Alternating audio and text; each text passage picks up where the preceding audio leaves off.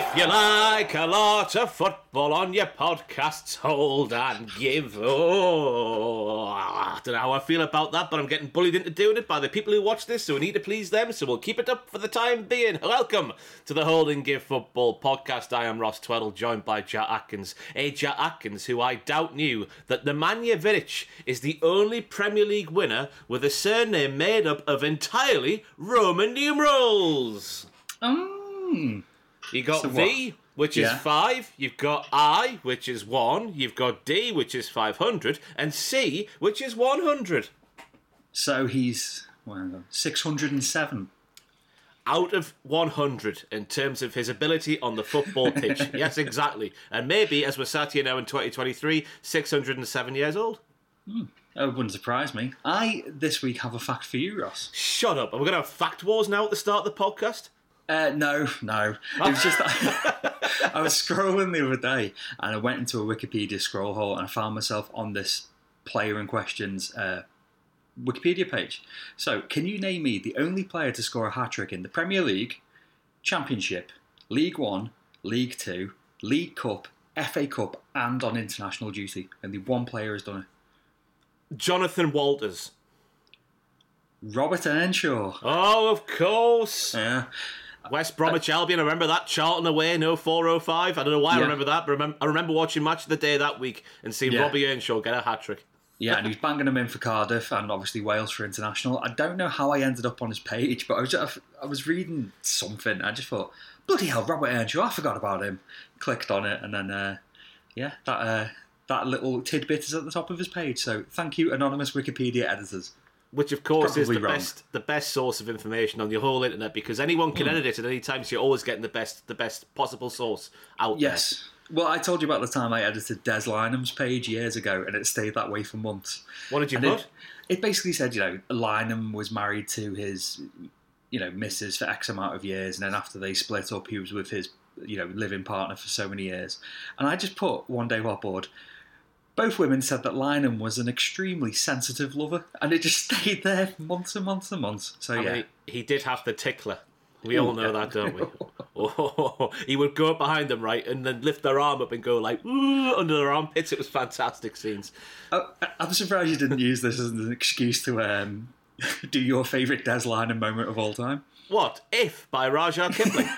Of course. I forget what album it was when I was growing up, but yeah, Des Lynam just reading that out with a little bit of flutery in the background. I hope that's not an inappropriate word inadvertently used there. A little bit yeah, of flute playing in the background. Um, it was it's spine-tingling stuff. Yeah. Yeah, you showed it to me in the office once, and you just... I'm surprised you didn't stand up with one hand on your heart. I always well up when I hear it, but I, get, I guess we go from Des Lynam to something that might be getting you welled up. In the football news today, we're sat here on Wednesday, June the seventh, twenty twenty-three. This afternoon it's been revealed that Big Gary Mack is coming back to Liverpool. Who would have thought of it? I mean, we loved his Barca goal, his Derby goal, his baldy head. He's Gary Mack. I mean... Superb, absolutely superb. Uh, obviously, we're not talking about Gary Mack, we're talking about Alex Mack, and not the... Uh, was Alex Mack on Nickelodeon, was it, years ago? I was a Cartoon Network boy, so I've got no idea. Yeah. yeah. But yeah, um, Alexis McAllister, he was booked in for his medical yesterday, so we still hasn't been officially announced by the club, so we're all just waiting. But uh, rumours are saying around thirty-five million, which how, if so... How, how can that be thirty-five million? Well... I've been looking at Fabrizio Romano's Twitter today and a, and a report from The Athletic as well saying mm. that Brighton added an unusual clause to the midfielder's deal when he signed a contract extension with Brighton back in October twenty twenty-two. According to The Athletic, McAllister's contract contains a clause that was designed to help facilitate a move. Nobody knows what this clause is, apart from, you know, you buy one, you get one free. Bog off, fifty percent off. Seemingly, that's what's... Because we were getting quoted sort of sixty, seventy million quid last week for McAllister going to Liverpool. Then all of a sudden, thanks to this clause, half off, uh, he's, he's thirty-five. Yeah, because we thought it was going to be forty-five. And, you know, in my group chat, to be like, that's not bad. And then when it's come out, it's thirty-five. Obviously, modern fo- football, the way things are structured, we probably will end up paying close to fifty odd million. But um, the words they were using was uh, mechanism. It wasn't a transfer release, uh, like a release clause. It was a, a mechanism in his contract. So I don't know if he had it in writing saying, yeah, if uh, you know, Liverpool, United, City, et cetera come in for us, you've got to entertain the offer, or who knows. But yeah, that's it's good. It's nice. I don't know why, but when I heard mechanism there, I just thought of like Liverpool owners having to go down to Brighton's training ground and McAllister being sat on one of those things you see at the fairway. You have to throw the thing at the target, then he falls into the, the, the little pit of water below. And what? They had to nail that one to get the deal done. If you hit the target there, it's thirty-five million. If you miss the target there, it's seventy million. So John Henry's obviously nailed that target. He's fallen into the water, and that's the mechanism that's got this deal done. He'll do anything to save a couple of quid, John Henry. hey, but, uh, hey, hey, hey! Yeah, it's it's it's good. Good piece of business. Um, us being insatiable bastards, we're just like, right, cool, let's get uh, Kony and Thuram done now. Uh, we've also been heavily linked with who's it? Lavia and Vega as well, but we need a whole new midfield. But if we can get the first piece of the puzzle in for thirty-five million, good, good start. Yeah, very good start. You've got three or four more centre midfielders. How many? How many are you saying? You got Thiago still there, obviously. Jordan Henderson's kicking around. Yeah, Thiago's made of crisps. Henderson ain't the player he used to be. Curtis uh, Jones was like, a, well, Klopp was raving about him towards the end of the season. He, he hit a lovely bit of form. As soon as we changed that formation to kind of facilitate Trent as more of a midfielder, it really worked for Curtis Jones as well. But again, there's questions about his injury record. And I think he's still only like twenty-one, twenty-two. He's got time to develop. But uh, looks like we're playing the long game. So... Mm. What's this place? That's how you woo people with the long game, I've been told. Anyway, yeah. We go to Saturday's F A Cup final, fifteen seconds in, in Ilkay Gundogan hoofs it in the top corner. Lovely goal, direct football. Pep Guardiola, you love to see it. Um, and obviously uh, Manchester City go on to win trophy number two of a potential treble against Manchester United, who I didn't think laid a glove on them the entire game just about. No, not at all. Um... We, we were watching it. We were at old school. We were watching it on a phone in a pub uh, without a T V in it. Uh, with one of my mates who's a Man United fan, and we actually we couldn't get it up for like the first two minutes. And as soon as we went in, it was like, ah, it's already one nil. Fantastic. uh, Gundogan's goal as well. Beautiful, absolutely yeah. beautiful. Uh, and for me, the the match was summed up by as much City's dominance as it's unfair to pick out one player from United, but David De Gea. He's such, he's turned into such a weird player for me. Because obviously he got the Golden Glove last season in the Premier yep. League. But he's either unplayable or he looks a bit amateurish. He's, he never just has an alright game. He's either brilliant or a bit poo. Um, and I thought he was a, a, a bit poo. Yeah, that second yeah. goal should never ever go in. It was a wonderful no. pick out by De Bruyne. De, uh, Gundogan, it sort of rolls off his knee, off his shin, mm. off his foot, and just sort of bobbles in. I saw someone saying, well, it's the dry pitch and the topspin that's confused De Gea. Get in the bin, will you? It was about forty-five yards out by the time you hit the ball. You had plenty of time to get there. Obviously, De Gea's position as well, I saw, was picked up as because he was too far at his front post for the free kick to get across mm. the goal as quick as he should do. But I think it just comes down to competition. Like, for the, the longest time now at Man United, it feels like they've had De Gea and then they've had... I mean, Henderson was probably the last one to challenge him for his number one spot in that lockdown season, and he... Especially against Liverpool, I remember, I think it was Salah when he went through one-on-one and Henderson was yeah. sort of stood all the way over here and Salah just put it there. Um, ever since those days, just had no competition, so De Gea can get away with murder, but he knows he's going to play next week. Because even at that time, there were some elements of the United fan base who were just like, give it Henderson, you know, permanently, but stuck with De Gea, uh, arguably the better choice. I think he is the better keeper, but like we were saying then, you just don't know which version of him's going to turn up. Yeah, but it was just so disappointing to see Man United not put a glove on Man City. Like, you think in a cup final you try and take the game, but then again, it might be the occasion. Like, I watched my Newcastle in February at Wembley. We didn't lay a glove on Man United then, so maybe it was the occasion of just coming up against Guardiola. It was a bit of yeah. a disappointment for me, but now they've got the second trophy in the bag. Are they going to make it a treble there, Jack Atkins? Obviously, I hope not, uh, but I think they will. It's just... I know, it's a, I'll have the Champions League on, I'll probably get a chippy in, I'll probably have one hand on my phone and look up and be like, oh, they banged in a third, okay, after twenty minutes, but...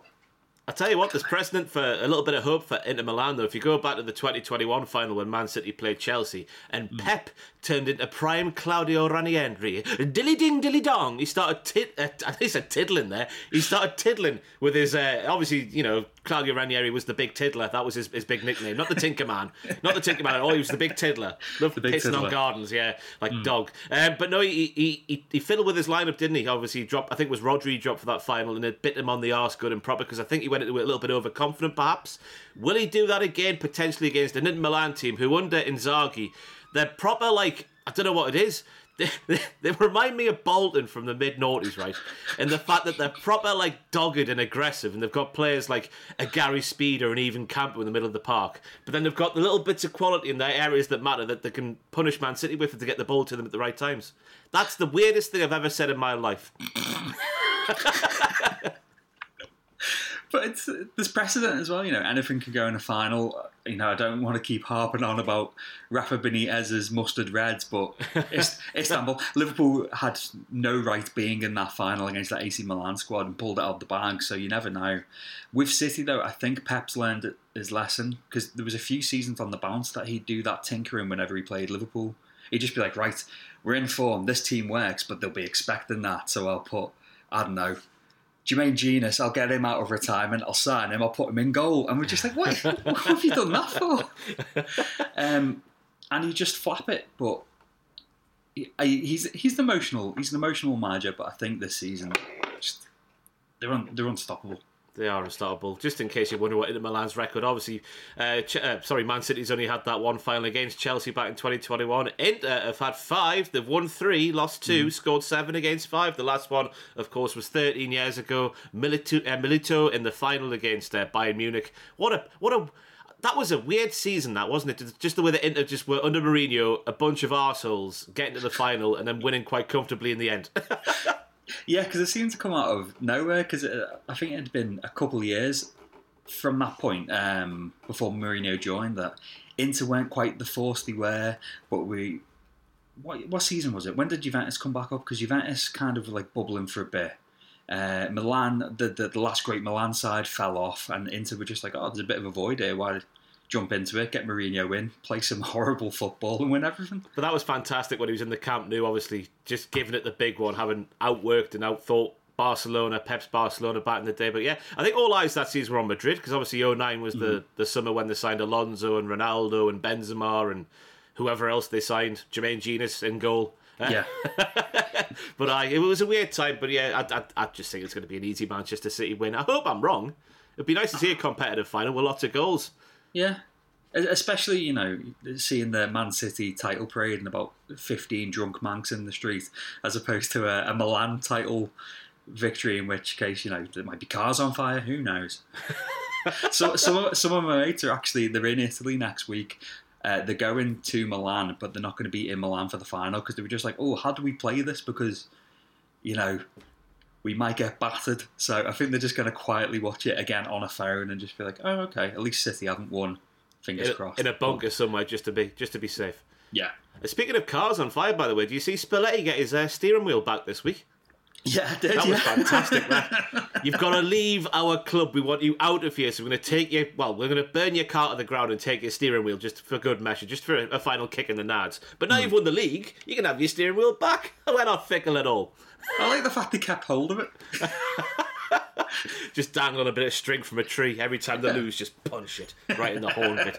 Um, but I congratulations to Mister Spalletti for getting his, uh, his his steering wheel back and his tattoos on his arms. He's doing that as well. It's no, all no. kicking off over there, yeah. Just because he won no. the league, he was getting like a Napoli sort of like it's like one of those ones where it's like the skin's ripped, that sort of effect, and you know that sort of thing. Yeah. But yeah, nice things in Italy going on. Uh, Sevilla have won the Europa League since the last time we were sat here chatting to each other. Anthony Taylor was obviously the big news coming out of it. The horrible mm. season in the airport where he's getting just pelters, all sorts. His wife is there. I think his kids were there as well. Completely at the... I think Mourinho was at fault for that entire situation because we've all been there as football fans, you know, especially with Anthony Taylor in the Premier League. He's not he's not prone to an error in the Premier League, but you don't ever see fans attacking them, you know, of Premier League clubs after a little mistake. Well, what is perceived as a mistake in a, in a big final like that. But Mourinho's comments after the game really did take things to another level, I thought. And I think if Mourinho... I mean, who knows? If Mourinho didn't say that, would it have still happened? We don't know, because it's very much a different sort of culture over there um, in terms of following football like they do in Italy. But you would ha- you would like to think if he didn't say that, those scenes in the airport wouldn't have happened. Yeah, well, the, the very... I'm going to use the word passionate fan base, um, Roma fans. Uh, Mourinho's been... Is it is it a four match ban for next season in Europe? I've not even looked that up. Let me look that up while you're talking. Yeah, um, I watched watched the highlights of the match, uh, and I don't.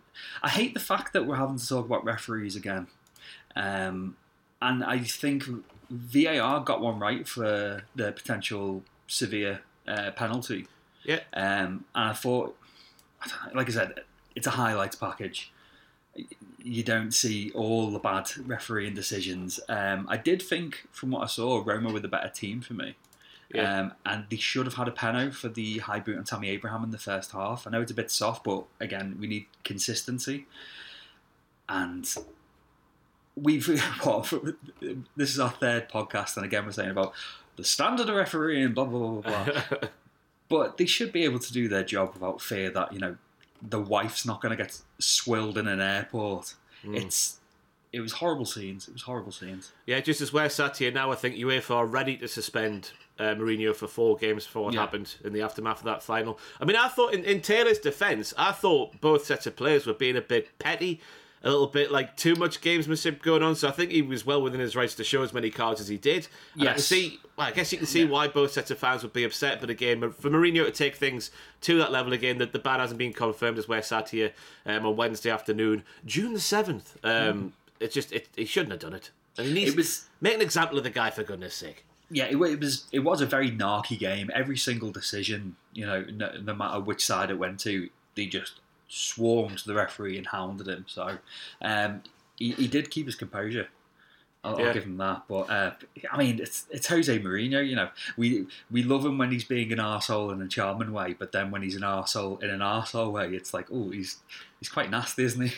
Yeah, and I was saying there, like, throw, make an example out of him. You don't want to get like it's it's because it's sad the way football is these days, where in like post match interviews and whatnot, managers are like, we can't say much, otherwise we're going to get fined. There needs to be a better, a, a finer line between fining people for giving an opinion, which is like well within the rights of giving that opinion, for example, mm. whether just disagreeing with the decision or asking why this decision was made. But then when you do get extreme examples like this Mourinho one, I think that's when the fines need to come in. Because some of the reasons you see, like I think Klopp's a big one who's just like, I can't really talk about that.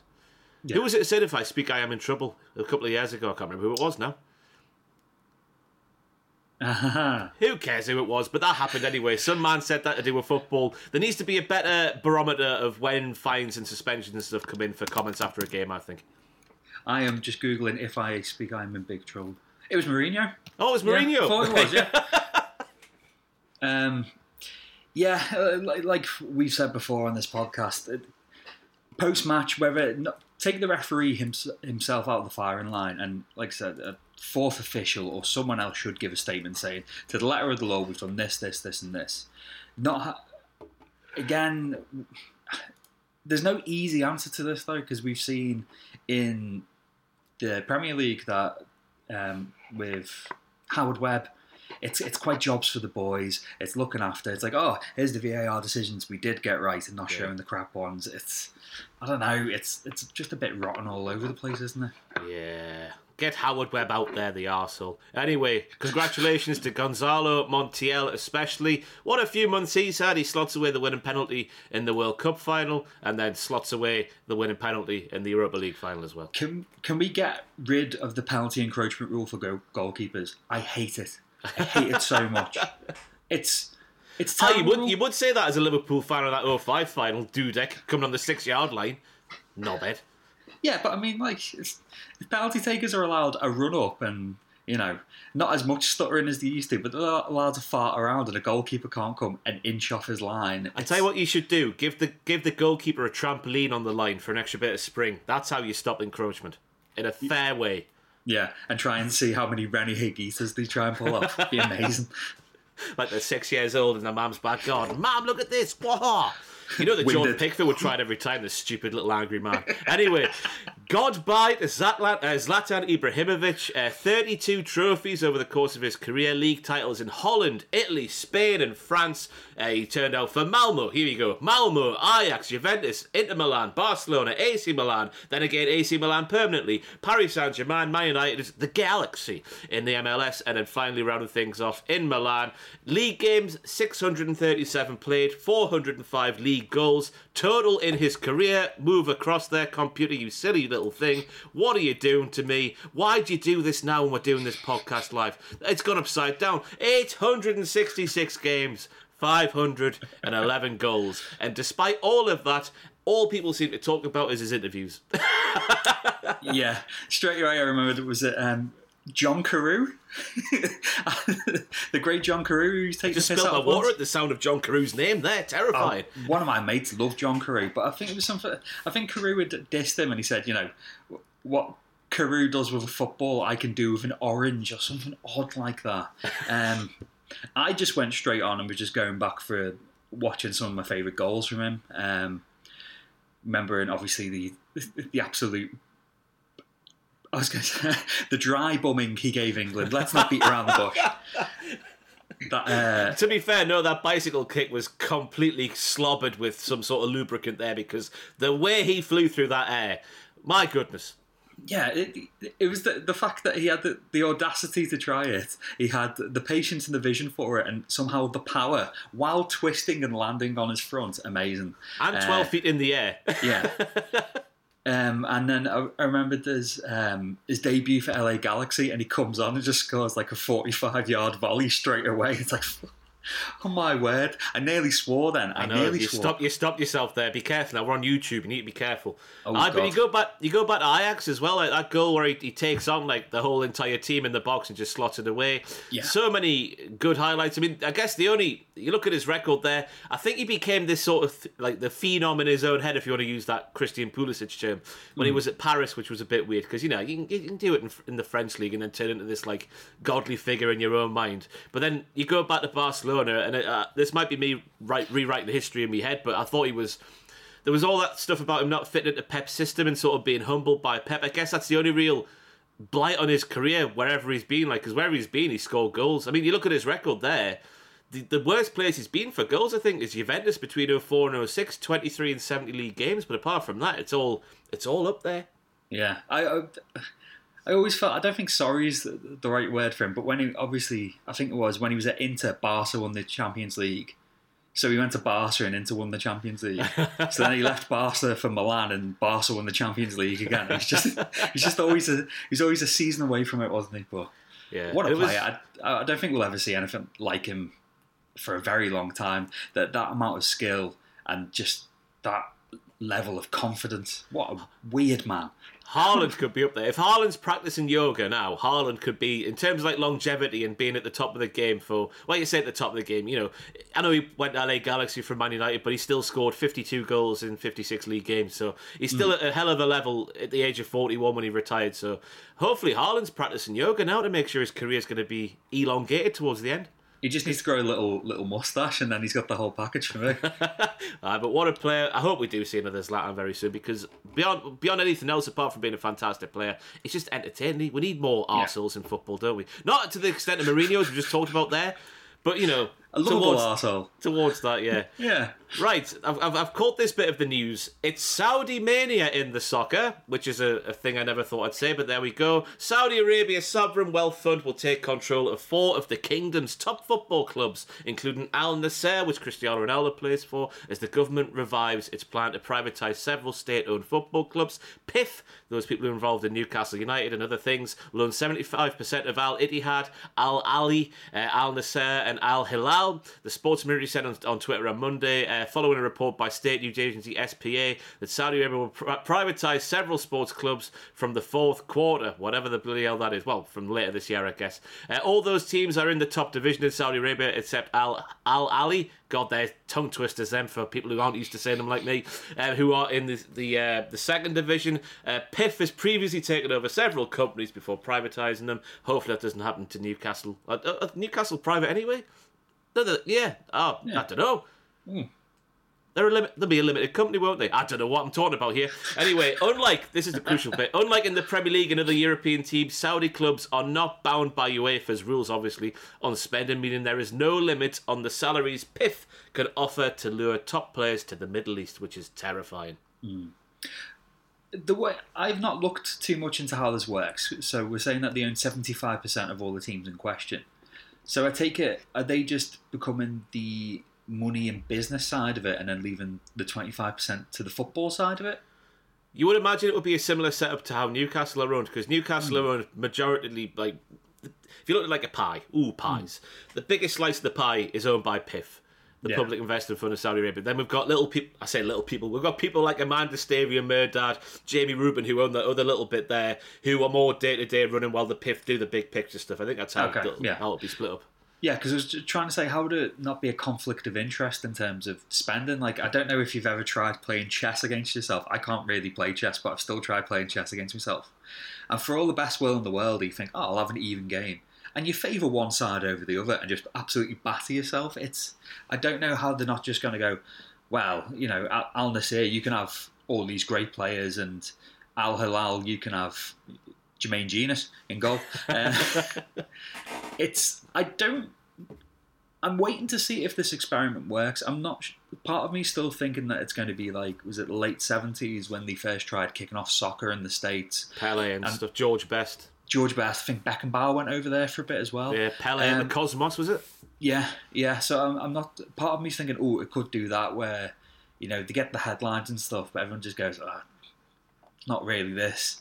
And then, you know, setting the seeds for something proper to emerge years later, or if this is just going to be, right, we're taking all the best players when they're past their prime, come watch the Masters League, basically, but under a fifty-five degree sub.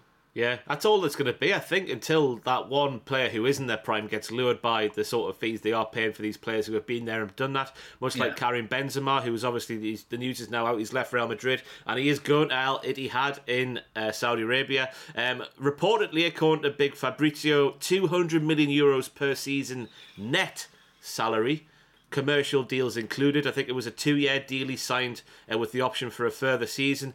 Uh, by the way, that team is managed by Nuno Espirito Santo, so there's a good chance that Karim Benzema will never score another goal again. oh, I like uh, Nuno. uh, to be fair, Spurs did him dirty, I think, because I, mm. I did enjoy his Wolves team. I know they were a little bit, you know, defensive-minded, but I thought when he had those players a ticking, you know, yeah. Raul, big Raul up front was banging them in before he, he did his head in and all that sort of stuff. So yeah, I think I do think Nuno's yeah. had a little bit hard done night by Spurs. I do apologise for saying that. Don't worry, I'll make sure he hears it. Ivan Benzema has won five Champions League, four La Ligas, fourteen years with Madrid. He's thirty-five years old now. I'll repeat that: two hundred million euros per season net salary, commercial deals included. Fair balls to him. I know. I mean, if take the money and run. I mean, it's. You can question how the money gets there. You can question ethics, but it, it's it's the way the game's going. You've got to, you'll yourself know as a Newcastle fan, you've got to try and put it to one side, really, haven't you? I mean, it's it's, it, it's it still like, yeah, it's still a big, massive sports washing thing, though, isn't yeah. it? Yeah, yeah, it's still a massive sports washing thing. You can't get away from that. It's that twenty thirty project, whatever it's called, over in Saudi Arabia. But uh, to be fair, if if you if you were Karim Benzema and you've been there and done it, and the only way you would think is down for him now at the age of thirty-five in mm. terms of like just his body giving up after such a long career at the top level, playing all these games he does every year, travelling around the world. I know he was missing from the French team for a while after what went on with was it with who was it with was it with Deschamps back in the day when they all had a big falling out and yeah, Deschamps and his weird little teeth. Yeah. Have you ever seen Didier Deschamps' teeth? They're terrifying. No. He's got really small teeth. Like a pug. Um, but yeah, he's, he's obviously... The only way is down. So for him to having won everything there is to win, basically. You know, Ballon d'Or was there as well. Mm. For him to go to Al Ittihad, you can't really... I don't think you can say much about that one. It's when that player in their prime... It's like the, when China, about ten years ago, when they started taking people like Oscar from Chelsea and yeah. whoever else went out there. I can't remember at the time, uh, off the top of my head at the minute. When they start going there, that's when we need to put our foot down and tie them down on chairs and don't let them go. Yeah, and when everyone was going to, was it Angie Maka... Maka uh, Angie uh, Machka, Machkala, Machkala, yeah. Yeah. Samuel Eto'o and yeah, Willian. Was it Willian? I can't remember now. I think it was Willian, yeah. He, yeah. he was definitely in Russia for a bit. Mm. Right, but that's when the when the prime players start going, that's when we need to go. I guess there's one who could be happening now. Uh, Karim Benzema could be getting a new teammate at Al Ittihad on a free transfer. According to Fabrizio, once again, final details are being discussed, and then the proposal will uh, uh, uh, well, apparently be accepted by N'Golo Kante one hundred million euros per year until twenty twenty-five for him. Apparently, the Al Ittihad directors have just arrived in London just before we started shooting this podcast to link up with the P I F Saudi delegation to prepare the documents. How... Because obviously the P I F thing has got to relate now to golf, because they've just, you know, the the P G A and the, whatever the other one was called in Saudi Arabia, they're coming together now as well. How bottomless is the bottomless pit of money? Seemingly bottomless if they're going for... How old N'Golo Kante now? Like forty-five years old. He's um, not forty-five, is he? I know you're joking there. Yeah. I, I'm, I'm in two minds about seeing Kante go, go, because it's one of those... I loved watching him play.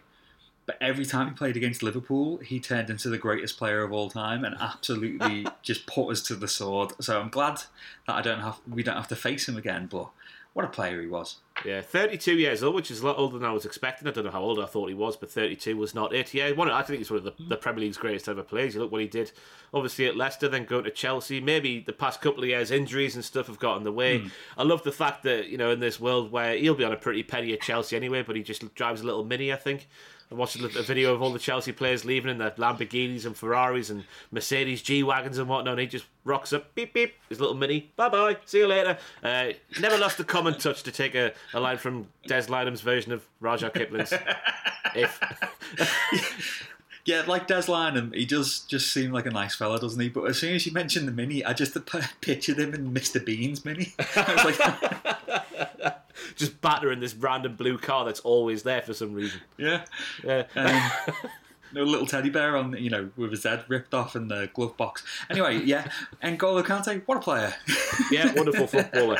Uh, the other person who could be going there apparently is Wilfried Zaha, who is thirty years of age. Uh, well, not apparently, he is thirty years of age. Uh, he could be off to Al Nassr, which is one of the teams I've just probably butchered the pronunciation of, but is also owned now by, well, majority owned by P I F.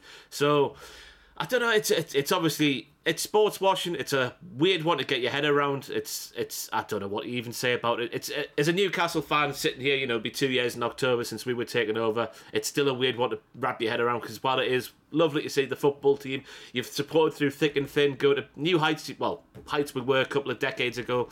Um, it's it's it's still in the back of your mind lingering where the money's come from and what the issues are going on over there and all that sort of stuff. Yeah, because you you like to think that, you know, if you. if you boycotted these teams or if you boycotted the league or wtever, that, you know, things would change. But it doesn't matter. It, it, yeah. You know, Newcastle fans did boycott. I boycotted under Mike Ashley and then didn't renew my season ticket, and now I find myself going most weeks. So mm. that makes that makes me a, a weird person, you know, boycotting yeah. under Mike Ashley, but going back when the P I F are involved. But it's what can you do as a football fan? It's it's it's, it's different, because there'll, there'll be Americans watching this thinking, why don't you just pick a new franchise? It's not like that over here, is it? You, you like Newcastle's my local team. Like I was born fifteen minutes up the road from the, the stadium, that sort of stuff. And it's, just, it's that's how you do it over here, isn't it? Yeah. Well, I mean, my brother tried to make me an Everton fan when I was a kid, but like my dad and the rest of the family were like, no, come on, come on, here's a red shirt instead. Yeah. Mm. Tottenham have appointed Ange Postecoglou as head coach. No, I always say Postecoglou. Postecoglou. There you go, I've nailed it in one. Uh, head coach after Celtic's domestic treble. Uh, he'll join Spurs on July the first after two years at Celtic, two years at Celtic in which he won back-to-back Scottish Premier League titles. Uh, apparently Spurs held the talks with Postecoglou on Monday after agreeing terms with Celtic. Daniel Levy has been talking. He said, Ange brings a positive men- uh, mentality and a fast attacking style of play. He has a strong track record of developing players and understanding the importance of the link from the academy, everything that is important to our club. Roughly translated as, we've wasted all our money on a stadium that looks like a toilet seat. I hope he develops our youth academy players. Yeah, I've, I've followed a few Celtic fans on Twitter and they weren't happy about seeing him go, and I think they were less happy about the prospect of uh, Brendan Rodgers potentially going back to Celtic as well. Mm. Um, but it's It's a hell of a step up, because I before Celtic, I'd never heard of him, and I'm looking here at his managerial career. He's been a manager since nineteen ninety-six, and he's managed South Melbourne, Australia under seventeens, Australia under twenties, Panachaiki, Panachaiki uh, Greek team, uh, Whittlesea Zebras, Brisbane Roar, Melbourne Victory, Australia, the Yokohama F Marinos, and then Celtic. So it's to go from Celtic to Tottenham's a... Uh, A jump. Uh, I mean, wait and see. Tottenham are such a weird team that you just, I don't know. I don't really expect anything of them anymore, but depending on how they're feeling, they could end up ninth or they could end up third. So. Yeah. I really like the appointment because obviously they've gone down the big name route the last two managers with Mourinho and Conte, and it hasn't worked. So why not give it to someone like Ange, who I think he's very different to Brendan Rodgers in terms of like a manager coming down to the Premier League from Celtic. Because mm. when Rodgers was up there, Rangers were nowhere, but now Rangers are back up there, and still Ange is doing. Oh, bringing bringing home the bacon to stick on the barbie. Our first Australian reference of the podcast. I'm very sorry to all Australians watching, but I like I like I just I like listening to him talk. Obviously, that that speech he was doing to his Australia team has been doing the rounds this week. It was just like that's spine-tingling stuff. We've seen the bit where he's tearing, you know, the wallpaper off the walls, shouting at people for not picking up runners or whatever it was, or reacting mm. to some sort of thing. That I forget what team it was. That a Celtic team talk or somewhere else? Oh, I'm not, I'm not Have too sure. Have you seen sure. it? Yeah, no, I can't no. remember who it was, yeah. But it was fa- just... Because you never think that managers do that to footballers anymore, just shout at them. Like, you know, when we were kids, and you would just get barked at by the football coach for no reason whatsoever. So it's yeah. good to see that. And I just like... I like the fact that it's not one of the... You know, one of the, the, the hip-hop and happening names of football being given a chance in one of the bigger teams. I, I just... I like listening to him talk. I think he's he's obviously someone... Just going off at Celtic as well, who gets the fan base. Like, I, I saw his press conference after the treble. He's just like, I arrived here and I was a joke.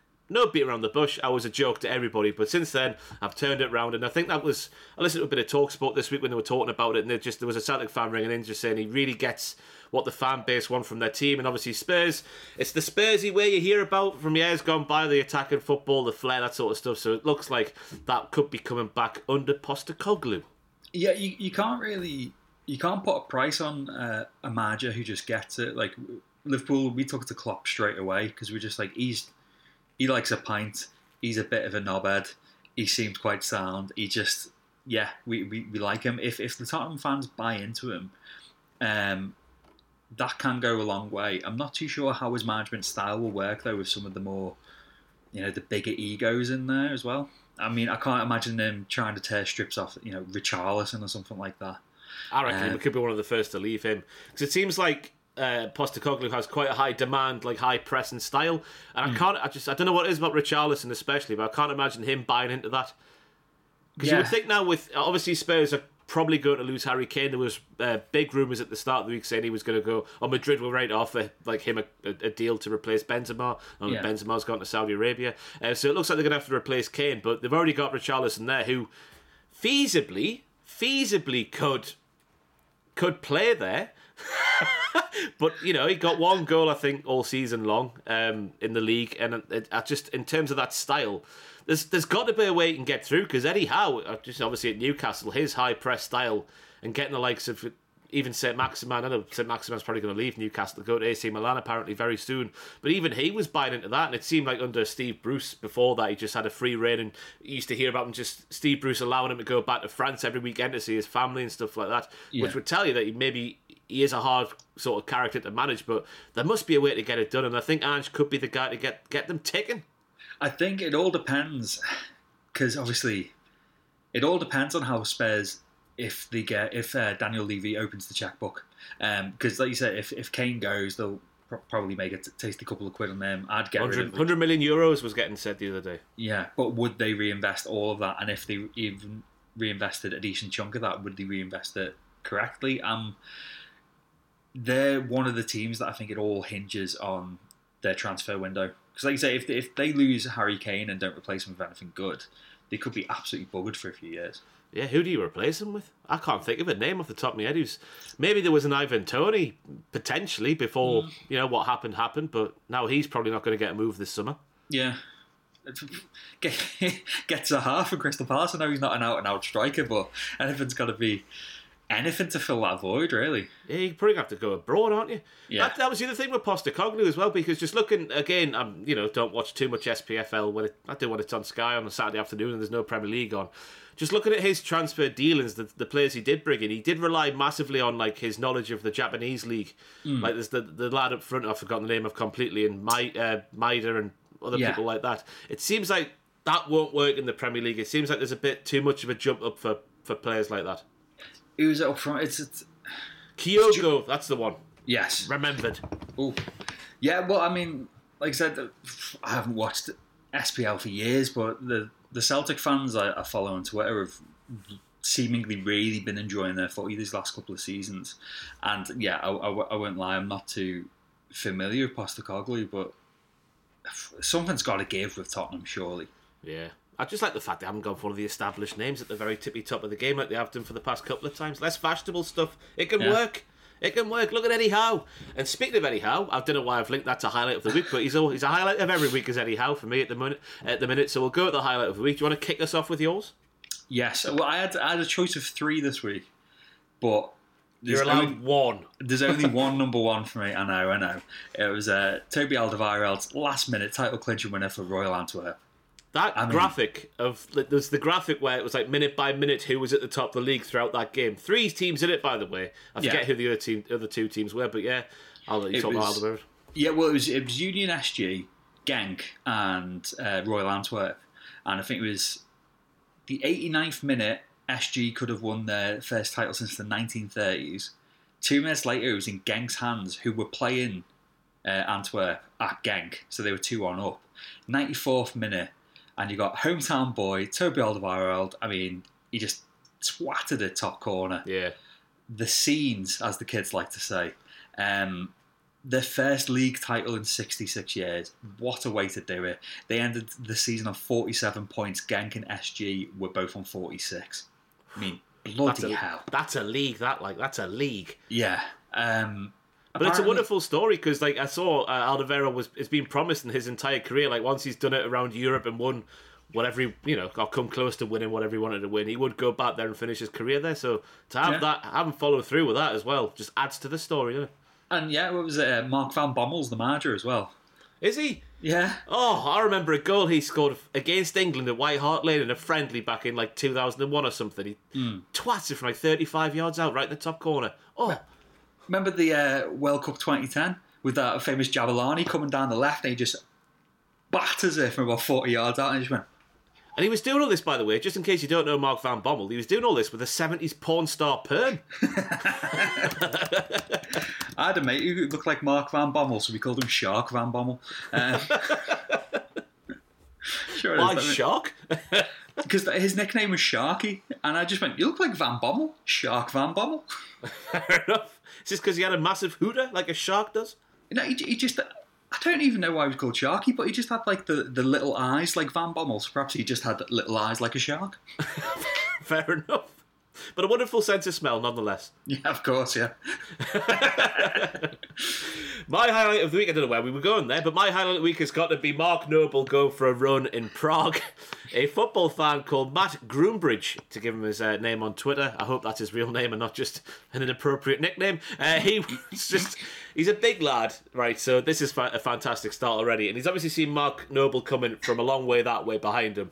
Mm. And so just as Mark Noble's approaching, that's when he's got his jog on. And the conversation goes like, he's like, oh, Mark, how you doing? You're all right? And then Mark Noble replies, effing sweet, which is a lovely reply to say when you're on a run. Nevertheless, it just seems like Mark Noble's a lovely fella. A lovely man. Um, yeah. So then uh, Matt Groombridge then replies, hard work this, bruv, innit, as he's doing his little jog with a can of Pilsner in his hand. Mark, uh, sorry, Mark Noble then asks, what you got in your hand? And he replies, Pilsner, and that's how the video ends. It's a wonderful little... Because, you would, you know, you run at the wrong footballer doing that and they'll just probably give you a little slap for interrupting their very crucial, like, you know, warm yeah. down, warm up, whatever it is. I know Mark Noble's not playing anymore, but, you know, going for a run in the morning and whatnot. Uh, so just to see a little interaction like that. The big lad with a can in hand. Love it. Just, it was a fantastic little moment. And the fact he didn't keep it on going too long. I mean, like you said, he was half cut in the morning, so he probably couldn't have ran for too much longer. But the fact he was just like, right, do you think we're going to win? See you later, Noble. Have a good one. And it was just lovely. Um... Our former colleague, uh, Mitch, is in with West Ham, and I know the fans, but from what we heard from him as well, just everyone at that club loves him. And just seeing this, you're just like, ah, he's he's all right, Mark Noble, isn't he? Yeah, there was the, the, the footage as well after the semi-final where I think he was in a bar and he was off his face, Mark Noble, this is, by the way, not Mitch, Mark Noble, and he's just like, Sambuca is all round. There was one guy behind him, I think he was just like, he missed him off, and the guy was like, oh, where's mine? He's like, one more, get him in. He's just getting the, getting the Sambucas in for the lads. Just stuff you don't think would happen anymore, but quite clearly does. It's wonderful to see. Yeah, lovely, lovely, because I, I hadn't seen this until um, you'd messaged me in the week saying, oh, have you seen this? Sent it to us, I was like, oh, it's... Is this what you want to see? Like, Noble looks made up to see this fella as well. Like you said, he's just like, what is it, effing lovely? Oh, yeah. Brilliant. Effing sweet. Effing sweet. Yeah. Sweet as a gnat. Anyway, we go from the highlight of the week to the twat of the week. I'll go first. I'll just, I've copied this from Liverpool Echo. Here's the report here. A man has been charged by the Metropolitan Police for wearing a shirt that appeared to mock the Hillsborough disaster at Saturday's F A Cup final between Manchester United and Manchester City. Time to name and shame this absolute whopper. James White, thirty-three, of Warwickshire, has been charged with displaying threatening or abusive uh, right and likely cause harassment, alarm or distress. He was bailed uh, to appear. He was bailed to appear at Willesden or Willesden Magistrate Court in London on Monday, June the nineteenth.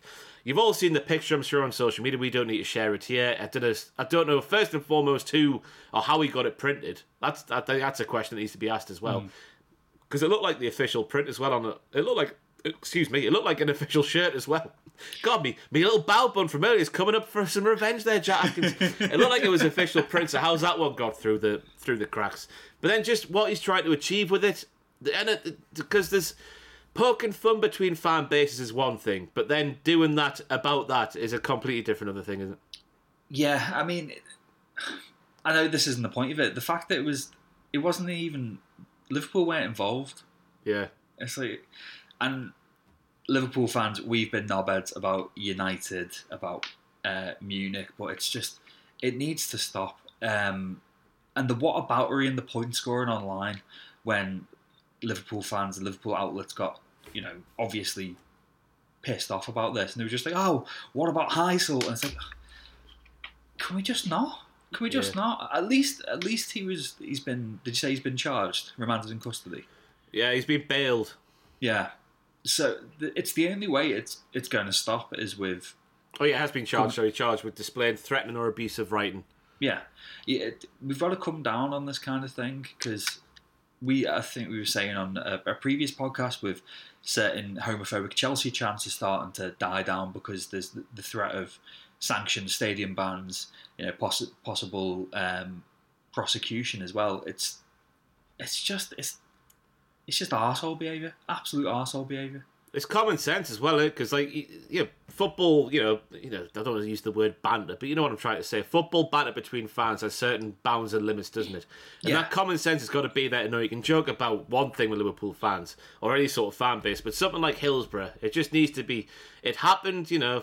Just leave it alone in terms of like you know the, the back and forth between two sets of fans. Yeah, exactly. If I'm going to take the piss out of United fans, I might, you know, laugh at Alex Ferguson looking upset when they lose or stuff like that, but there's a line, like you said, it can go from between, to use the word banter, to just being a complete wank, really. Yeah. Uh, I, I don't think Twitter helps, because I think Twitter football discourse at the best of times is awful, and that's coming from us who are used to the wrestling discourse on Twitter as well. It's just, it's a cesspit. It, it needs to stop. It needs to stop. Yeah, who's your twat of the week? Well, aside from uh, who we were just talking about then, it's it's Bernardo Silva. Um, every, every week. Can you explain for newcomers what this obsession is with yours with Bernardo Silva? He's, he's a lovely Portuguese man who has a dog called John because he has a fondness for John Stones. That's where he starts and ends for me. He is a disrespectful arsehole who hates us, so we hate him, and I never want to see him. He's one of those players I never want to see happy.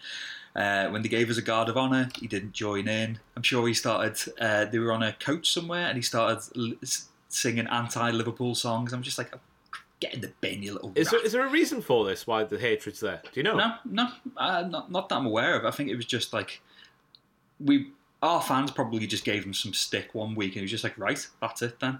No idea where it comes from. Um, it probably is our fault. Who knows? But yeah, I'm just uh, no. I don't want to see him happy. But he's not actually my twat of the week. It's uh, it's the Roma fans. We touched on it before. Um, the the the footage of Anthony Taylor trying to get through the, the airport as well. The one place you're not going to dick around is the airport because you could get shot. Mm-hmm. I mean, um, his daughter is terrified. She's crying. He's leading her in front.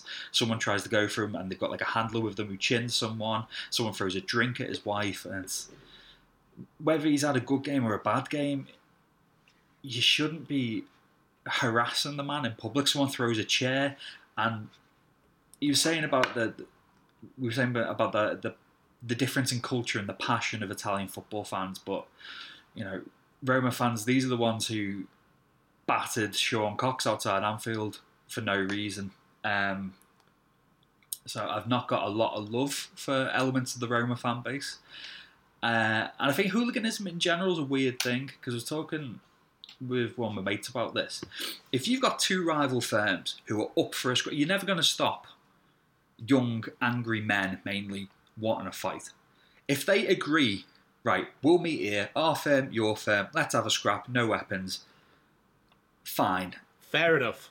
Yeah, but if you're going to target innocent people, it's just, it's arsehole, arseholes, I don't, yeah, I, I didn't like seeing it. It was, it was a tough watch, and I liked the fact that online a lot of people will call now. It wasn't people just going, hey, wanker. It was just, oh no, that's, uh, that's not very nice though. Yeah. Because everyone had the laugh about Mourinho waiting for him in the car park at first, but like you said before, when it's led to this, you're just like, this this isn't great. It's not a great look. No, and it's all down to Mourinho. I think he just escalated things to a completely different level. So we spoke about that earlier on, but yeah, yeah. The whole hooligan, it feels like it's dying down, but then you see stuff like this, and it just it feels like a thing that maybe isn't getting reported on. Yeah, like it used to. Yeah, because there's not as much of a problem in this country. Obviously, there's there's still a problem. Um, I've known a few old hard heads from the eighties. Uh, I've met in pubs, and I'm just like, oh, they frighten me a little bit. Uh, hey, I, I I got it first hand. Me, when I went to Euro twenty sixteen following England, like the designated like England section for like pre-drinks before the game and whatnot, they go to these pubs, England fans. Mm. It was on the marina in Marseille. And then all of a sudden, there's like maybe a couple of thousand England fans down this marina, you know, scorching hot day in the middle of summer in France. And then all of a sudden, we just hear this commotion as two lads run through the England fans, and they had like broken off bottles, and they were just like clipping people as they were going through. And these two lads darted up this alleyway, which was sort of like to the side of where where we were all drinking. And at the top of this alleyway, there was just this mob of Russian fans. They had like machetes and all sorts of weapons and whatnot. And down they came, and it was just a case of like, whoever wants to fight, please defend the rest of us who don't want to fight. I was stood on the edge of the marina ready to jump into the sea. It was that terrifying. But then yeah. Eventually, after sort of five to ten minutes, then the, the authorities came with the big water tanks and whatnot, and they all got split up. And what, but that sort of organised hooliganism, you don't... I think it, it is a case that it just doesn't get reported on like it used to, because it, it doesn't seem that much of a widespread issue anymore, even though it quite clearly is. Yeah, I watched the I watched a documentary on like the, the organised Russian hooligans, and they're amazing in the way that they, they properly train and, you know, yeah. M M A-style training and techniques and that. And they do still see the English fans as, like, the main trophy because of, you know, the, the widespread hooliganism in the late seventies and especially the eighties. But if it's, like I said, if it's, if it's two sets of people being like, right, let's have a fist fight, I, I don't condone it, but if everyone agrees to it, fine. But like you said, just... What what are you achieving by glassing someone? We're going back to the back to the boss of the whoever the, because it feels like there's going to be a boss in that sort of situation and say, oh look, boss, here's what I did, that sort of stuff. Yeah, the guy who puts on the training in the fields with the dogs and whatnot. But yeah, because yeah, then after that game, it was I think it was a one-one draw or a two-two draw. I remember Eric Dyer scored a free kick anyway for England. Mm. Then immediately at full time, they hopped the barricades into the England fans, and it was a case of trying to get out of the stadium, which is hard enough anyway. On occasions like that, with the amount of people there, obviously a big stadium at the Velodrome as well in, in Marseille, yeah. And then working your way through Marseille, avoiding these big fights that were going on everywhere. It was like a like a war scene. Just trying to get back to your hotel as quick as possible. It was horrible to be in when you don't want to be involved in that sort of situation. I bruise like a peach, Jack Atkins. I don't want to be involved in fighting. It's like uh, the World Cup in a few years when they're hosting it between U S A, Canada and Mexico. Like, I love the idea of going to Mexico to watch football, but I'll be approaching forty then. I don't really fancy getting concussed, so I yeah. might I might, I might leave it. Might knock it on the head.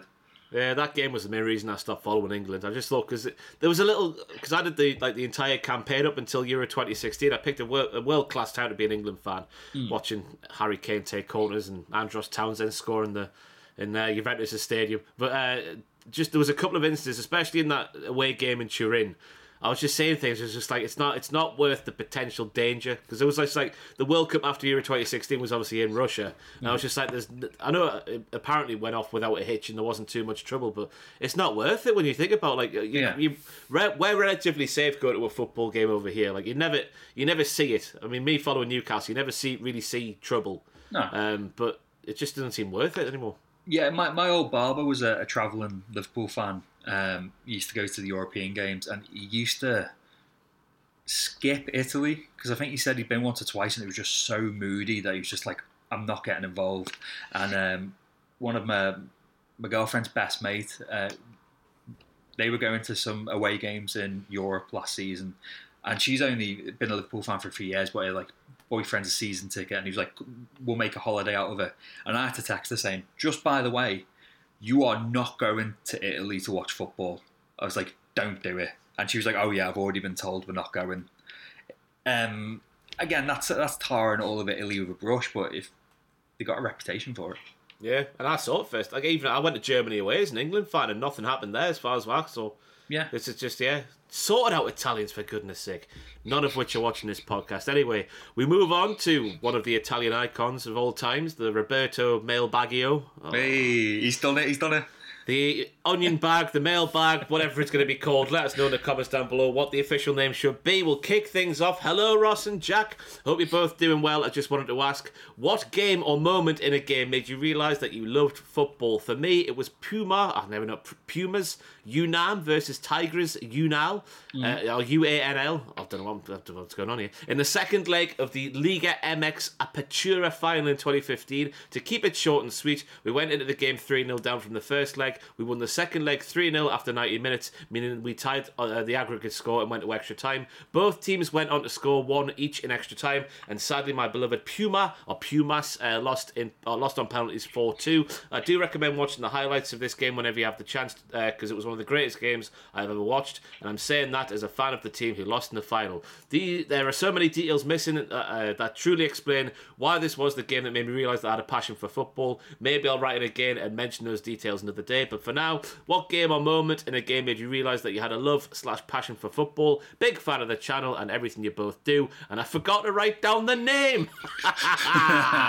So while you say your moment, I will quickly Google the name. I'll search the name. You'll be surprised at this, Ross. Euro ninety-six, England versus Scotland. Wow. Yeah, that's the. It's the first time. How old was I? Seven. So it was the first time I remember properly just going mad for football, because um, World Cup ninety-four, I was too young. I had a bit of the stuff. I remember even before that, I remember being a little kid and dancing to World in Motion and stuff like that. Just imagine, like, two foot tall, big beard, bald head. Oh, what a sight it was. Um, but I, I, I properly got footy fever in ninety-six. It was the first time. Like, I'd, my dad would have the footy on, I'd watch bits, and my brother would have football at uh, Italia on and watch bits, but this was like, right, cool, I kind of know what's going on, everyone's excited. And I, I it was in twenty twenty when I T V were re-showing um, some of the, I think, were they showing all of England's run, or were they showing all the important matches from Euro ninety-six? I think it showed the entire, like, England's run at the final, didn't it? Yeah. And I put on the England-Scotland game, and just that Gaza goal is still incredible. But as a little kid, I loved Paul Gascoigne.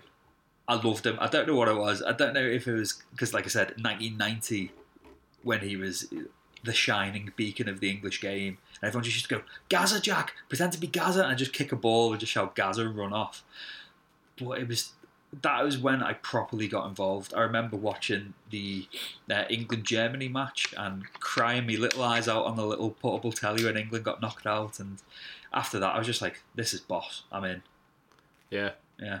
Yourself? Yeah. Yeah. Um, well, I got forced into football just because my mum wanted me to do something on the weekend, so I used to get forced to go to this, initially forced to go to this little, like, football club on a Saturday morning at nine o'clock at the local leisure centre, just having to kick about and stuff, toe poking it, because I didn't know, how to, didn't know how to kick a ball yet. But then I, I remember vividly, and you'd be shocked by this one as well, watching that F A Cup final where Sander Vesterveld saved a penalty in Cardiff. Yeah. What year that was that? two thousand, two thousand one, something like that? Uh, I want to say two thousand one. I want to say two thousand one, but I remember watching that F A Cup final and seeing that and seeing the scenes of Estevelle going radio rental, then immediately going into the garage with my little brother, and we used to have this like foam football that my mum used to let us kick around the garage just in case we knocked any of the plant pots or anything in there, you know what I mean? So just and just me being Vesterveld and just diving on the Hold hard, cold concrete floor of my garage with a little puddle in the corner. I remember just trying to ev- evade the puddle every single time. Yeah. Uh, but yeah, and then just from there, just wanted to play more and more football, and then just getting involved and getting better at football when you were a kid, and just getting, you know, just playing football whenever you could, like at school or whatnot, and you get picked for your county and stuff like that, and it's all kicking off. And then, yeah, just from that Sander Vesterveld moment, that was like, wow, this is amazing. Because, I mean, Mum obviously saw that, and then I remember the season after was the, well, very soon after was the oh one oh two season, which like was my first season of like being fully conscious of what was going on. We had the Premiership on I T V, which I think started at like seven or seven o'clock or something, then got pushed back yeah. until like what time Match of the Day is on now. That was on the oh one oh two season, so that was there with Big Des just sitting in the front room with your, your, your pizza watching that. Was fantastic. And then just, yeah, it spiraled for me from that Sander Vesterveld final, whatever whatever game that was. Yeah, and you, you didn't get a Liverpool kiss straight away. Absolutely not. I'm from Newcastle. Doesn't stop some people. Was it oh one then? Was yeah, it the it was one where Michael, Michael Owen scored? Yeah, it was it was oh one because it was part of our weird treble right. of F A Cup, League Cup, and uh, Europa. Well, the, the UEFA Cup, the weirdest treble of all time. Mm. But um, yeah, bloody hell! What what what a what a first match to be introduced into the. I can remember that, that little session in the in the garage vividly, diving yeah. and getting bruised all up my side because I was literally like, you know, how old would I have been? I would have been eight or seven years old, maybe six or seven, and then mm. just diving on the conc- on concrete floor in the garage. Remember, I miss being that young. Imagine it, doing that now. We'll be oh, in hospital for a week. Just thinking about it makes me hurt. My back hurts all the time. um, did you ever put a window in with a football as a kid? No, I came close on a fair few occasions. Like there was a, we used to have, it was called the Circle in our estate, and it used to have like a garage wall, which then obviously behind the garage wall was somebody's garden, and in the garden was a conservatory. And one day I tried to do a Beckham, you know, that sort of era when Beckham was twatting it in against Greece and whatnot, and it went over the over the bar, over the garage. Because well, the bar was drawn on the garage wall, so it went over the garage and just hit this conservatory at a rate of knots. Mm-hmm. You know, you can some that horrible feeling where you've hit a window and you can sometimes hear it wobbling. Yeah, like backwards and forwards. That noise, and I was just, don't turn it into like a big old smash. And it didn't, but that's the closest I came. I've not not forgot that one either. Must have been about ten years old maybe when that one happened. I, I put through our neighbour's window. I must it must have been ninety-nine or two thousand. There was a there was an Adidas. It must have been a Predator advert where it was people trying to do the Beckham free kick. And someone just goes, great big looping banana shot.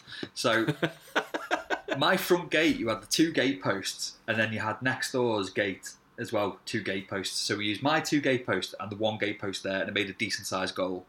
And it was me and my friend Colin Peckham. And we were just. Shut up, Colin Peckham. Colin? Colin. You're only thirty-four, whatever, aren't you? Yeah, I'm thirty-four and I have a you friend had, called you Colin. Had a, you had a friend called Colin in your youth, that's astonishing, that. There was a lad in my class called Clint. I thought your Collins and your Nigels especially would have died out in the eighties. Oh, no, sorry, seventies to go back no, a bit further. No, nineteen eighty-eight, there was a little little boy born in uh, Merseyside called Colin. Um, Hello, Colin. so, so we were taking it in turns just to try and just, you know, curl in free kicks. I can't remember if it was a flyaway or a sponge football. It wasn't a hard ball. And I just absolutely towied it into next door's window. It was a thin pane of glass, instantly shattered. We ran into my house. Luckily, no one heard it, and we kind of looked outside and saw my neighbour holding a ball like, who's this?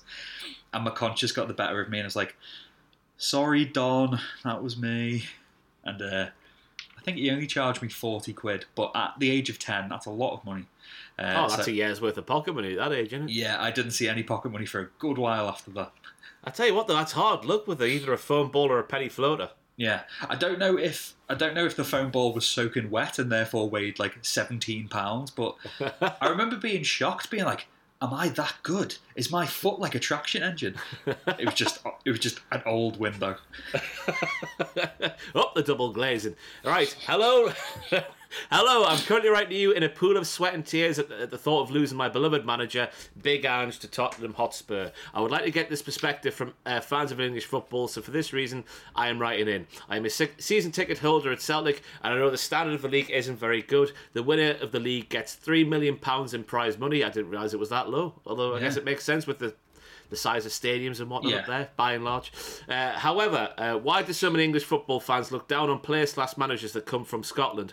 Ange would be absolutely brilliant appointment if given the time, which England, which in England is impossible, and I've seen a lot of fans on Twitter turning their nose up at the thought of his appointment. Insert my nine could score forty in that pub league, et cetera, et cetera. I don't know if she could, she wasn't that good. Um, I understand the golfing class between the English and the Scottish leagues, but the T V money has a lot to do with it, obviously. Yeah. Uh, Celtic and I, Celtic, and I hate to say it, but Rangers as well are big clubs with a big fan base. Spurs don't deserve Ange, but it looks like it's all but done. This obviously said in before it was done. Very sad times, and that comes from David Moore. So why, uh, why do so many English fans look down on players managers that come from Scotland? I've got an answer straight away as a Newcastle fan. Jean-Alain Boumsong. End of discussion. Eight million pounds, I think we paid for him. Yeah.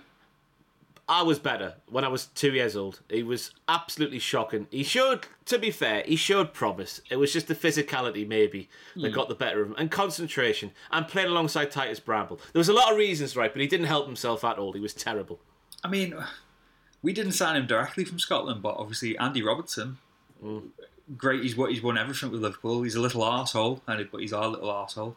It, it's a strange one, because you go back to the nineties, and the Scottish League had some players in there. The nineties was a halcyon time for, for Scottish football, and even into the early noughties, like that Celtic yeah. team that got the Europa the Europa League final, as it would be called now, with Harton and Sutton and Petrov and yeah. Henrik Larsson battering everyone for a few years. Yeah. Gaza Gattuso for a bit was was he at uh, Rangers? Um, yeah, Jackie McNamara. I, I think I don't know. I don't know if it is. Because for years there was always the rumour, wasn't it? It was like, oh, do, do we do Rangers and Celtic split off from the Scottish League and come over to England? And everyone would be like, oh, there'll be relegation battlers. Um, I don't know if it is just the fact that there is.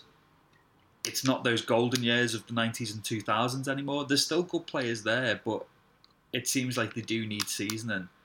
I don't look down on Scottish football, but as I said before, I haven't watched it for a long, long time. It's just um, the gap. I think the big issue for a lot of people down here, and this is me, you know, trying to speak on behalf of people, which is always a wrong thing to do, but in my opinion, it's just the gap between. Obviously, the gap wasn't there for the last ten years, but the gap now again between Celtic and Rangers and the rest of them, yeah. as a competition, just sort of ruins it for you. I know that obviously there's, there's leagues around the world that are the same. You know, you think of Spain, you think of Germany. Well, maybe not Germany to. In latter years, but you know, by and large, Germany's in the same thing. Yeah. France, I guess, with P S G. It's that gap between the two big teams and the rest of them. You know, you see, like, no disrespect to the fans of, like, you know, your Dundee United or whatever, Ross County watching them, but you look at what they are, and it's the when you see it on T V, just the sort of. I don't know, you you just think it's not a Premier League setting. And I know we have yeah. like teams like Bournemouth, and Bournemouth's ground isn't that big, and Luton obviously coming up this year. And that adds a bit of charm to it, I get that, but it feels like there's too much of that, and then you get Celtic and Rangers up there who are streets ahead, and that ruins it as a competition maybe. I don't mm. know if that's something you agree with. I, I don't know if... Th- we, we'd have to ask more Scottish football fans, but for those fans of the other, other teams, um, you know, aside from, you know, Hearts, Hibs, Rangers, Celtic.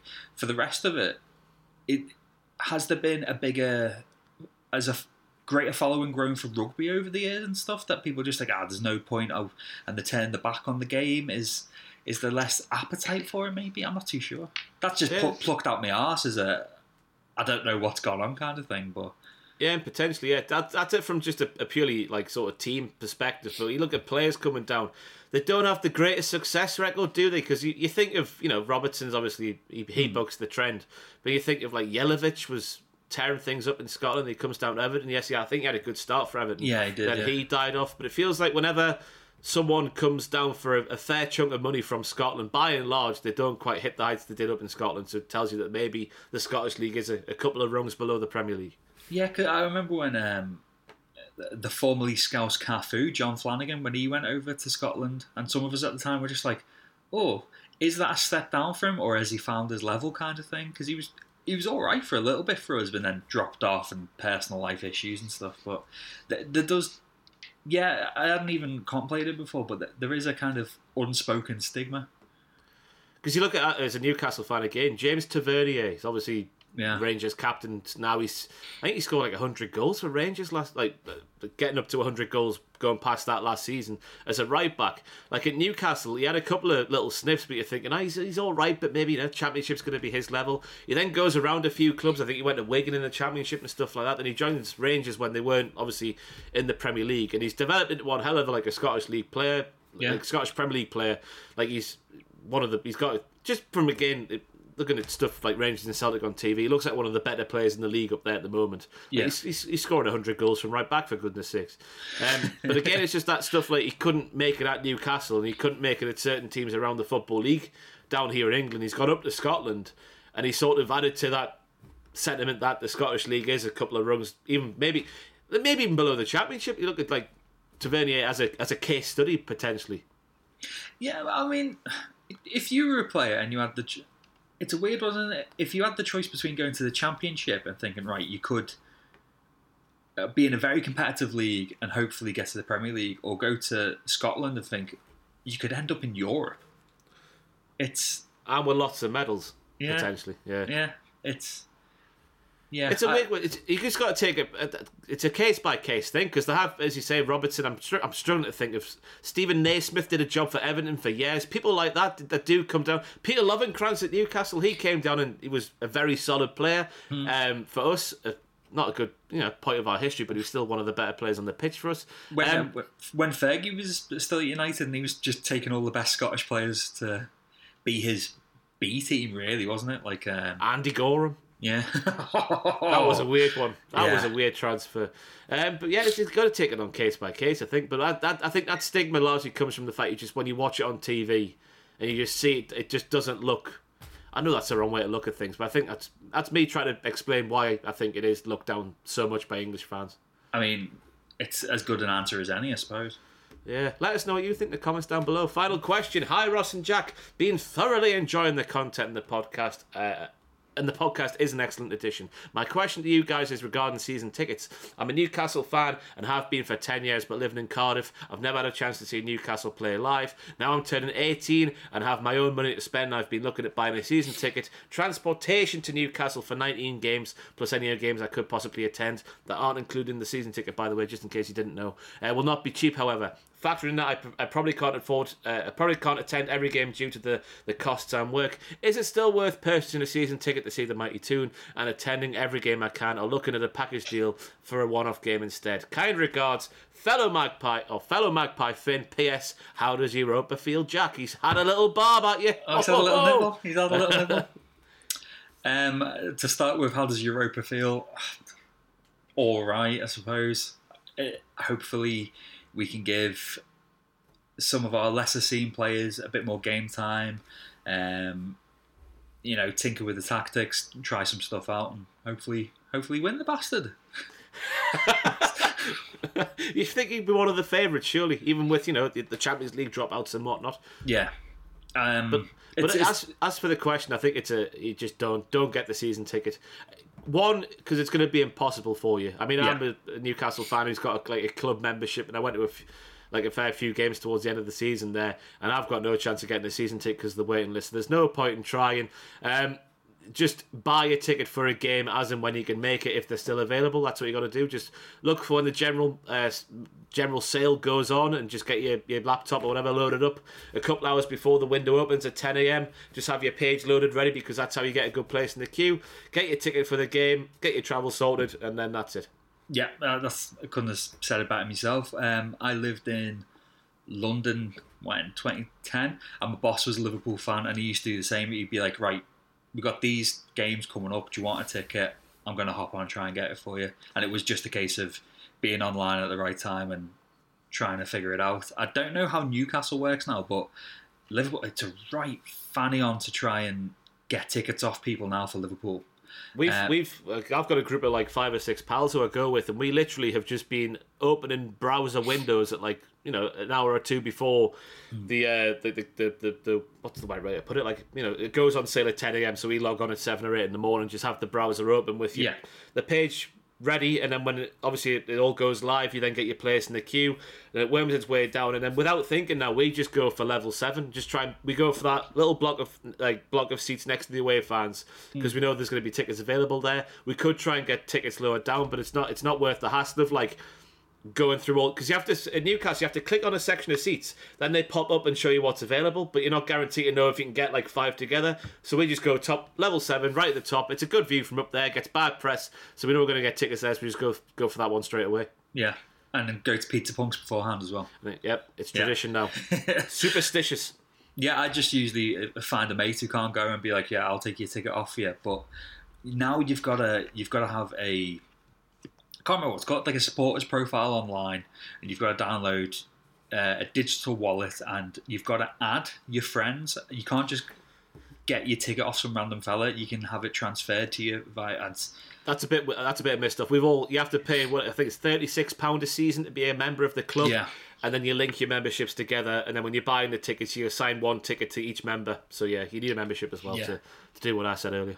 Well, I was told recently that. Um, This season as well, you've got to have your friends list sorted before the season starts. You can't add people afterwards. So I'm going to have to message all my mates and be like, can I be cheeky and jump on your friends list just in case? Um, years ago, my cousins had dodgy season tickets uh, before they did an amnesty. What does that mean? Well, dodgy season tickets? They were real season tickets, but what people used to do was, you know, if they decided, oh, I can't be arsed having a season ticket anymore, they'd still buy it and then sell it on. If you know what I mean, for the for the full ticket, it wouldn't be match by match. They sell the full ticket. So my cousin uh, Mike, I think his season ticket was under the name of Charlotte or something like that. And I used to take it off him sometimes. They didn't check; they just scan it, and you were through. Um, and then they had an amnesty to basically say, "Look, if you've got a season ticket which isn't in your name, you know, come forward. We'll sort it out."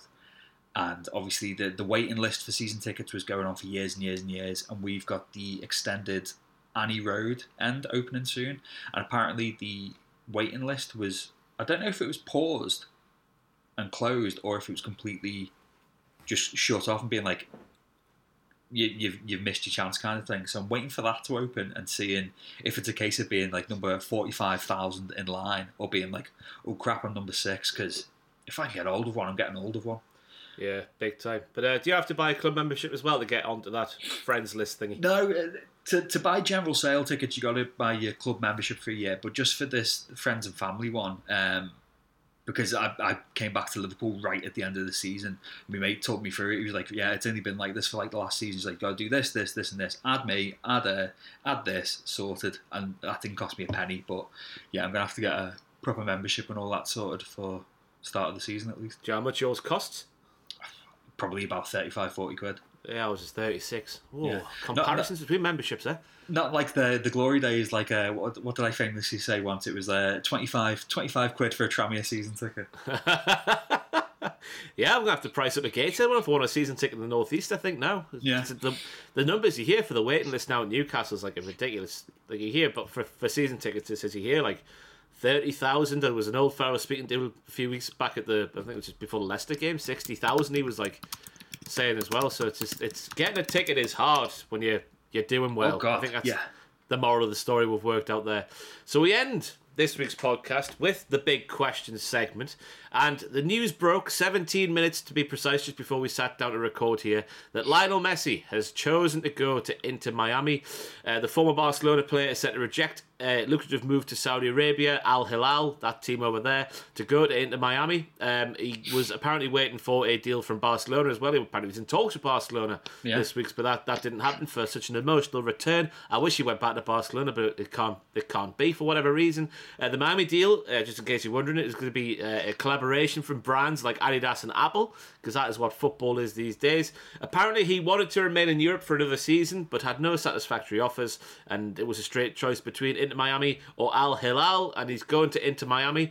So today's big question, as you can see down below, is how gutted are you that Phil Neville will not be managing Lionel Messi? We were two weeks, I think, away from Phil Neville demanding respect from Lionel Messi. Show me some effing respect, he said in that press conference. The idea of, of Phil Neville trying to tell Lionel Messi what to do just sent my head to the moon. I could not get my head around it. Imagine him just be like, uh, Mister M- Mister Messi, sir, uh, can can you do this? And then just being like, no, I'm just going to do what I want because I'm clearly the best player in this league. And I'd be like, yeah, great, thank you, thank you. Just imagine him sitting down going, right, Lionel, I've got this thing that Jordi Cruyff used to do back at Manchester United back in nineteen ninety-nine when we won the treble. And I want you to start playing like Jordi Cruyff.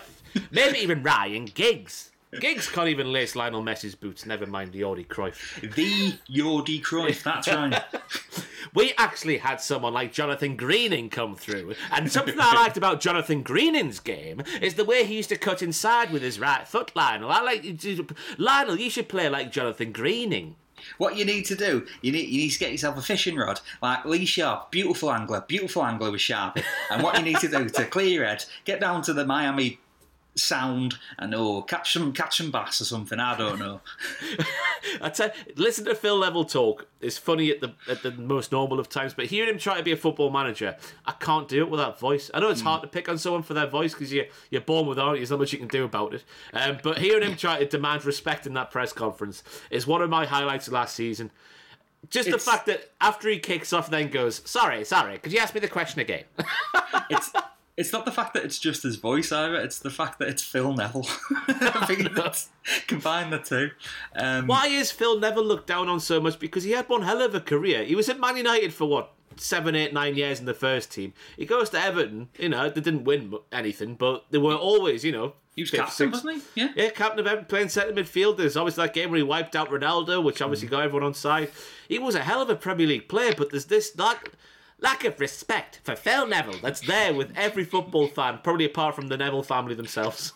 he, he's, he's just been waiting to snap for the best part of twenty years, hasn't he? He really has. Is it because he's Gary's brother? Is that all it is? I think it must be. It must be. And the fact that his brother was, even though they won the same... Well, the same trophies up until a point at Man United, just the fact that Gary Neville was ten times the player that Phil Neville was as well. I mean, was he ten times the player? Is it more? Is it not just a case... This is me playing devil's advocate, by the way. Is it not just a case that Phil Neville could never nail down a position like Gary did? Um, I'll, I'll be kind and I'll say that's that could come into play, yes. I've just realised how pink I am. I went to East Kil... Excuse me, I went to East Kilbride last Saturday, and this heat there was unbelievable. That's why I'm so pink, by the way. We watched the F A Cup final. Honestly, I thought it was abroad. It was twenty-two degrees, but it felt like it was thirty-two. It was astonishing. In East Kilbride in Scotland, just in case you're wondering. Bloody hell. Half an hour north of Glasgow or something like that. But um, yeah, we got to talk about Messi going to Mi- uh, Miami. It, what can you say? It's a shame, isn't it? He'll look beautiful in that pink kit, though. Whoa. They have got nice kits, haven't they? Yeah. Um, it's...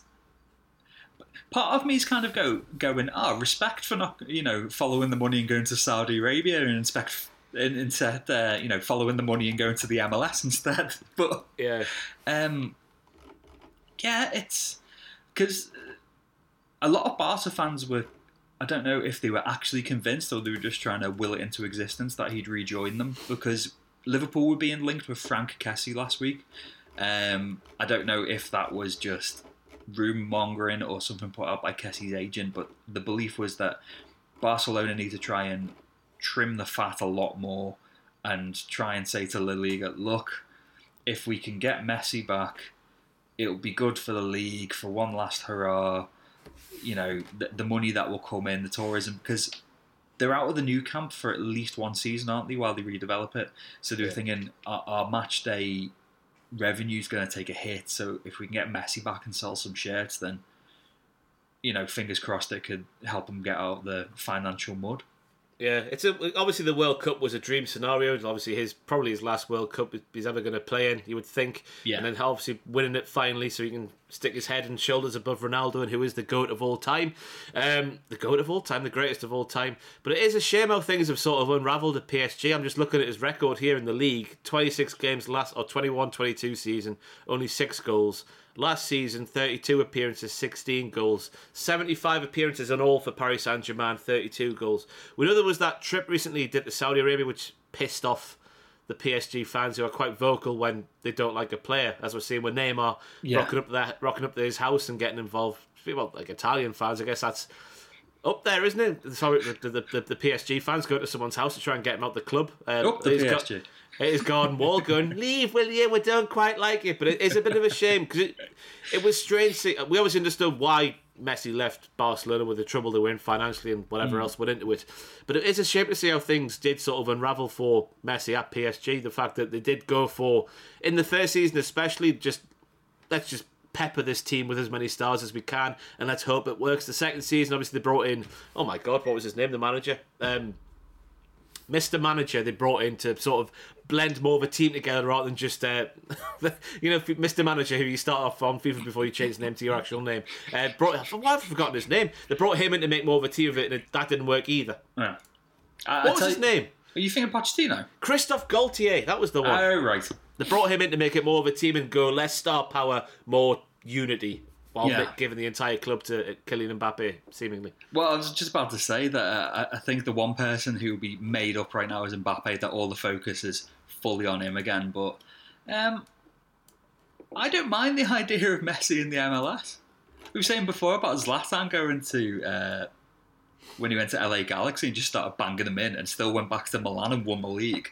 Yeah. Who knows? You never know. I think someone was saying, Andrew in our chat was saying that he's heard a rumour that because of the way that the M L S is set up as opposed to the European Domestic League, that he could be loaned back to Barcelona, like what Galaxy did with Beckham to A C Milan towards the yeah, tail end like of his J- career. January or something like that, yeah. for the first half of the... Well, yeah. until, I think it's about March time, isn't it, when the league starts? So.